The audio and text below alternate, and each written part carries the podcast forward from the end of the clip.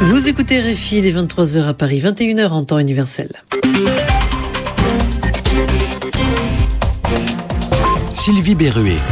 Bienvenue dans votre journal en français facile, présenté avec Bernard Najotte. Bonsoir Bernard. Euh, bonsoir Sylvie. Le Parti socialiste français appelle à l'unité après l'arrestation de Dominique Strauss-Kahn aux États-Unis.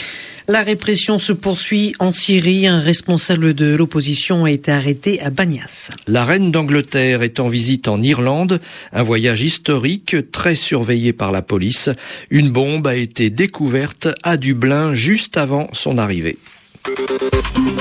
Le journal en français facile. En France, le Parti socialiste se serre les coudes. Cela veut dire être solidaire. Pas question de se laisser balayer par l'affaire Dominique Strauss-Kahn, arrêté à New York pour crime sexuel présumé. Il faut respecter sa dignité et la présomption d'innocence, dit le parti de gauche. C'est-à-dire que tant qu'il n'est pas reconnu coupable, il est présumé innocent. Le bureau national du Parti socialiste s'est réuni et Ségolène Royal, l'une des candidates à la primaire du PS pour 2012, appelle à l'unité. La procédure américaine est très différente de la procédure française. On a vu des images d'un homme comme s'il avait été condamné ces images sont d'une extrême euh, violence, d'une extrême souffrance. Et je voudrais rappeler que Dominique a toujours la présomption d'innocence et n'a pas encore eu le droit à la parole pour se défendre, puisque le prochain euh, jury se réunira vendredi prochain seulement. Donc je pense que d'ici là, nous devons respecter la dignité humaine euh, de Dominique Strauss-Kahn, respecter la souffrance de ses proches et rappeler qu'il euh, a encore le droit à la présomption d'innocence et que ce n'est que vendredi qu'il pourra commencer euh, à faire connaître sa vérité et à accéder au droit à la défense que toute démocratie a le devoir de garantir. Ségolène Royal, au micro d'Olivier Sherman. L'affaire Dominique Strauss-Kahn relance l'élection présidentielle. Grand favori des sondages, il quitte la course à l'Élysée, emporté par cette affaire. Et la question est de savoir comment peut rebondir le Parti socialiste, quelles sont les stratégies possibles? Jean-François Cadet a posé la question à Rémi Lefebvre, professeur en sciences politiques à l'Université de Reims. Il y a deux scénarios qui s'offrent au PS. Euh, ou bien euh, la boîte de Pandore s'ouvre et euh, une multiplicité de candidatures passer le délai de décence, c'est-à-dire sans doute la semaine prochaine, se profile pour les primaires de septembre.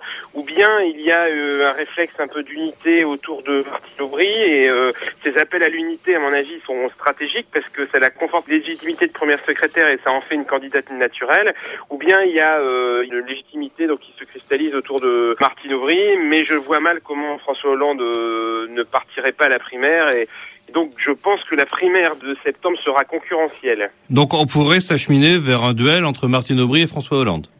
Bah, écoutez, c'est une option possible, sachant que l'ensemble de Strauss-Kahniens comme Pierre Moscovici euh, ou proche de Strauss-Kahn comme Emmanuel Valls avait euh, avait annoncé qu'il serait candidat si euh, le directeur du FMI ne l'était pas. Donc est-ce qu'ils rentreront dans la mêlée ou pas Ça, ça reste à, voir. Et puis il y a aussi la question évidemment de la position de, de Ségolène Royal qui pourrait sortir renforcée de cette situation. on parle aussi de l'option d'un sage actif comme Laurent Fabius, de Bertrand Delanoë il y a beaucoup, beaucoup d'incertitudes et les cartes sont redistribuées au PS. Alors, mais Martine Aubry, on peut faire une campagne présidentielle aujourd'hui sans en avoir vraiment envie? Bah, L'envie, ça se travaille aussi. Euh, on peut imaginer aussi une campagne qui soit plus collective, euh, qui implique plus le parti, qui implique plus les dirigeants, un ticket avec un Premier ministre. il y a beaucoup d'options peuvent permettre de sortir d'une extrême personnalisation de la campagne. Voilà ce que l'on pouvait dire euh, sur l'affaire Dominique Strauss-Kahn ce soir la femme de l'ancien président égyptien est libre.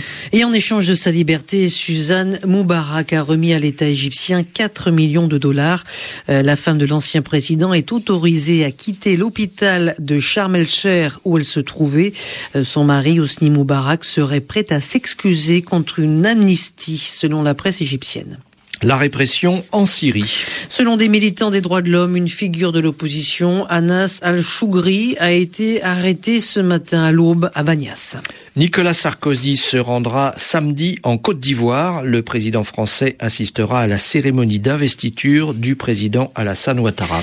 Et le ministre des Affaires étrangères, Alain Juppé, et le ministre chargé de la coopération, Henri de Rincourt, seront du voyage à Abidjan. 513 clandestins ont été arrêtés au Mexique dans l'état Ils voyageaient dans deux camions vers les États-Unis. Ils viennent d'Amérique centrale, mais aussi de la République dominicaine, du Népal, d'Inde ou encore du Japon. Sous la surveillance de très nombreux policiers, la reine d'Angleterre poursuit sa visite historique en Irlande. La signature de la paix en Irlande du Nord il y a 12 ans a rendu possible cette visite. Il y a beaucoup de policiers car on craint un attentat. Une bombe a été trouvée dans un bus près de la gare de Dublin juste avant l'arrivée de la reine. Andrew Brown est professeur à l'Institut de technologie de Dublin. Je ne pense pas que cette bombe illustre le sentiment général des Irlandais à l'égard de la reine, bien sûr. Un petit nombre croissant de républicains aurait voulu s'opposer à cette visite par les armes. D'un autre côté, il serait faux de dire que cette visite soulève un enthousiasme débordant. En effet, les sentiments des Irlandais sont très mitigés. Cela va de la franche hostilité à l'indifférence. Très peu sont enthousiastes. people are enthusiastic. Cependant, la plupart reconnaissent qu'il s'agit là d'une étape importante dans le processus de paix en cours en Irlande et ceci est le reflet d'un retour à la normale des relations entre la Grande-Bretagne et l'Irlande alors que cette tentative d'attentat voudrait démontrer au contraire que ces relations ne sont toujours pas normalisées et qu'une partie du pays est toujours occupée par les Britanniques. Ceci est un point de vue très minoritaire.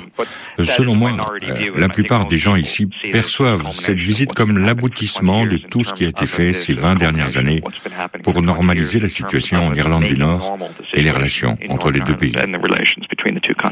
Propos recueillis par Yann van der D'importants feux de forêt sont signalés dans la province d'Alberta, dans l'ouest du Canada.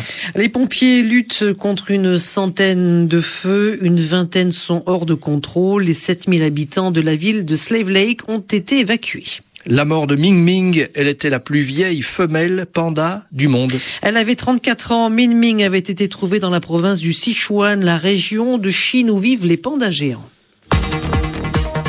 Le rendez-vous de Wall Street. Tout autre chose sur RFI, la bourse de New York a fini en demi-teinte. Pierre-Yves Dugas. L'indice Dow Jones confirme sa correction des deux derniers jours, perd encore 69 points, se retrouve à 12 480 dans un volume de 960 millions de titres sur le New York Stock Exchange. L'indice du marché Nasdaq, toutefois, arrache moins d'un point et du coup revient à 2783. Plusieurs déceptions expliquent la tendance négative aujourd'hui dans l'ensemble. Il y a d'abord la maigre hausse des profits trimestriels annoncée par Hewlett Packard. Le géant de la haute technologie voit son cours plonger de près de 8%. Il révise ses perspectives de résultats pour le reste de l'année à la baisse. Walmart, pour le huitième trimestre consécutif, rend compte d'un recul de ses ventes aux États-Unis. Le leader de la distribution arrache tout de même une maigre hausse de ses profits, mais grâce à ses activités internationales. À l'inverse, dans le secteur du bricolage, le géant Home Depot rend compte d'une hausse plus nette que prévue de ses profits trimestriels. Intel, de son côté, maintient que la demande pour ses semi-conducteurs reste forte, ce qui contredit l'impression donnée par Hewlett Packard d'un recul de la vente des ordinateurs personnels. Autre déception, cette fois-ci sur le front des indicateurs économiques, la production industrielle aux États-Unis est inchangée, victime d'un manque de pièces détachées venues du Japon au mois d'avril. Par ailleurs, les mises en chantier de logements neufs aux États-Unis, toujours au mois d'avril, ont nettement chuté. Parmi les valeurs en hausse, JP Morgan Chase, le patron de la deuxième banque américaine, lors de la réunion annuelle avec ses actionnaires, s'est montré optimiste.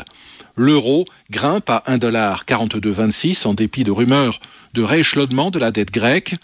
Par ailleurs, sur les marchés de denrées, le baril de pétrole léger coté à New York s'effrite de 0,3%, revient à moins de 98 dollars. Le contrat de coton gagne encore 2,6%. Le contrat de café avance de 0,7% et le contrat de cacao a perdu ce soir 0,9%. L'indice Dow Jones, je vous le rappelle, cède 0,6%, mais l'indice du marché Nasdaq est inchangé.